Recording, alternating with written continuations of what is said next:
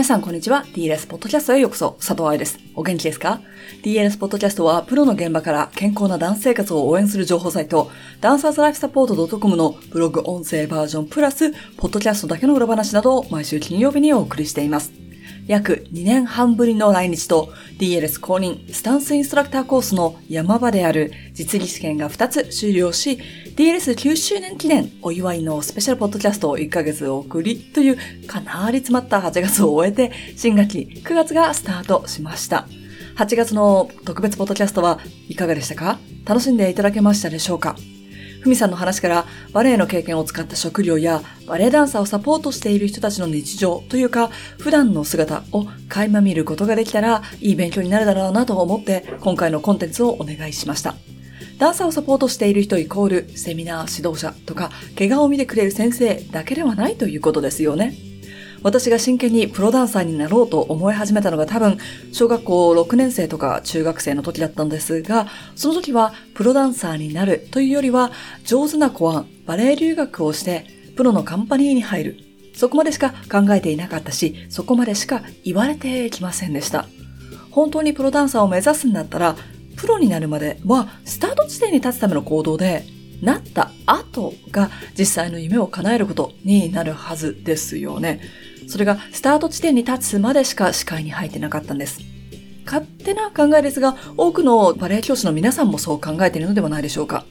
プロになった後の話やカンパニーでの生活などは最近になってようやくワールドバレーデーなどで見られるようになったものの、やっぱり謎に包まれているから想像しづらい。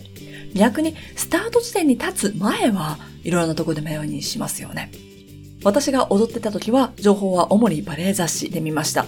コンクールで賞を取った人の写真やインタビューが主なコンテンツで、なんとかバレエ団に入りましたという人のインタビュー。もあったけれども、研修生の実際の生活だとか、コールドバレエの一人にスポットライトを当ててインタビュー。なんて見たことないでしょう。インタビューされる人、コンテンツになる人は日本人初で何とかした人とか、プリンシパルに昇格された人など、先のスタート地点に立つという表現を使うとしたならば、実際に走っている人たちの話ではなく、スタート地点に立ったばかりの意気込みみたいなところか、ある意味バレエ界で行くところまで行ったプリンシパルというゴールを達成した人の話だけ。そうすると、スタート地点に立てなかった人、スタート地点から最初の10キロマークにいる人、ハーフマラソンの距離にいる人、ゴールギリギリな人、つまりマラソンという全体像の大多数の人が当てはまるセクションにはスポットライトが当たらないのですよね。スポットライトが当たらないということは、その部分を理解できる人が少なかったり、準備の情報が足りないということ。だから多くのダンサーがバレエ留学をした後に心がバレエから離れてしまったり、わざわざプロになって長く生活するための、わざわざプロになって長く活躍するための、つまりスタート地点に立ってしっかりと走るためのチャンスを潰すような指導をしてしまうのでしょう。ダンサー全員の意見を代表してお話しすることはできないけれど、私はまさにそうでした。どこでもいいからバレエ留学しなければいけない。そしたらみんなプロになれる。なんて甘く考えていたところもありました。だからこそ長期的に健康を考えず、短期的なダイエットで怪我をするチャンス、怪我を長引かせるチャンスを自分で作ってしまっていたり、遠くにあるゴール、食料として踊ることを見つめることができなかったから、近くの問題である、このレッスンで踊るにフォーカスして痛みを無視してしまったり。なんでこの話を今日のポッドキャストでしているかというと、私のバレエ留学のスタートはみんなも知っているバレエ雑誌、クララの宣伝ページだったからです。そして今年、後からポッドキャストを聞いている人たちが今年というのは2022年の話なんですが、8月1日にクララの連載をまとめた単行本が出版されました。ネットで調べてみたところ、クララの創刊号は1998年だったそうです。トップインタビューでは、草刈民夫さん、賢く食べてスリムになろうとか、あなたの足はどこまで開く？という特集とともにスタートしたようです。今の TLS だったら、喧嘩売ってんのかこの野郎と、短歌を切りそうな内容ですよね。でもこれが13歳、中学1年生。先ほどお話ししたように、プロを目指してレッスン量を増やし、外部講習会などに参加し始めた愛ちゃんの読んでいた情報だったわけです。若い世代のダンサーが聞いてるかもしれないので、こちらの情報も一緒にお送りいたしましょう。Facebook がスタートしたのは2004年2月、YouTube は2005年2月、インスタは2010年10月だそうです。つまり、クララ第1号が出た時には、それしか日本語で若いダンサー向けの情報がなかったということ。住んでる世界で習慣が作られているのはすでに皆さんが知っていることだと思います。東京と大阪ではエスカレーターで立つ場所が違うとか、食事の際に膝はテーブルの下と学んでくる日本と、正座は怒られている人みたいだからやめなさいと言われてくるらしい韓国だとか。世界地図でかなり近いところにあったとしても、同じ国の中だったとしても、方言や言葉が違うように、マナーが違うように、住んでいる場所、見ているもの、周りの影響がその人を作っていきます。足が開けばバレリーナになれると思い、痩せていなければ価値がないと感じ、バレエ留学をしたら草刈民代さんみたいにプリンシパルになれる。バレエ漫画、スワンなどを読み、寝る時間を削り、痛みをこらえて踊ることが美徳。そう自発的に思ったのか、潜在的に感じたのかのは覚えていませんが、これらの普通が結果18歳の愛ちゃんを作ってバレエ留学で怪我をしていったことには間違いありません。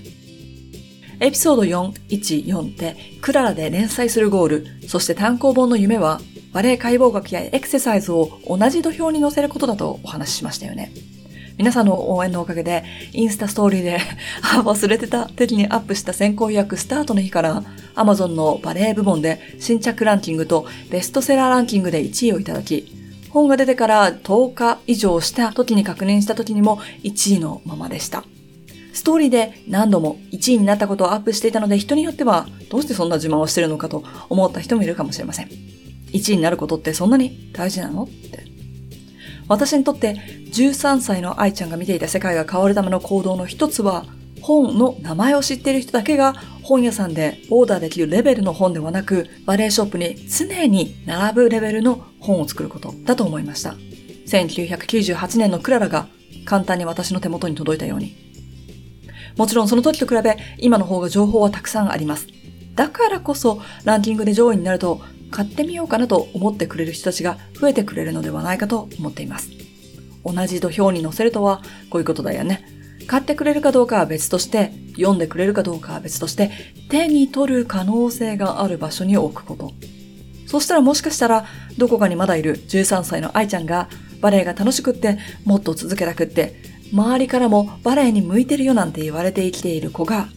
プロ生活に行き着くまでの健康な体をサポートすることができるのではないかと思っています。18歳の愛ちゃんに引き続き、今日は13歳の愛ちゃんも登場してきたポッドキャストになりましたが、皆さんの応援のおかげでこのように夢を語ることができています。セミナーに参加してくれている人たちや、ポリコンサークルメンバーのおかげで、一冊何十円しか収入にならないような出版のような仕事を引き受けても生活ができています。本当にありがとうございました。次のコールはこの本の重版です。重版のためには出版社の手配が必要で、そうすればこのような内容は需要があるんだなと出版社にも分かってもらえるはず。クララがあったから私は新宿村で行われたバレエ学校のオーディションを知ることができました。そのおかげでバレエ学校専属セラピストやエクササイズクラス、解剖学クラスの担当をし、今の DLS があります。一つの記事が一つの宣伝がその人の人生を大きく変えるきっかけになるかもしれないということを身をもって体験しているからこそ DLS の活動を通してダンサーやバレエ教師の皆さんにとってポジティブなきっかけになれたらなと強く思っているよということをお話しして長くなってしまった今日のポッドキャストを終わりにいたしましょう。最後まで聞いてくださってどうもありがとうございました。また次のエピソードではこの本の裏話とともにポッドキャストをお送りいたしますのでそちらでお話しできるのを楽しみにしております。ハッピーランシング佐藤愛でした。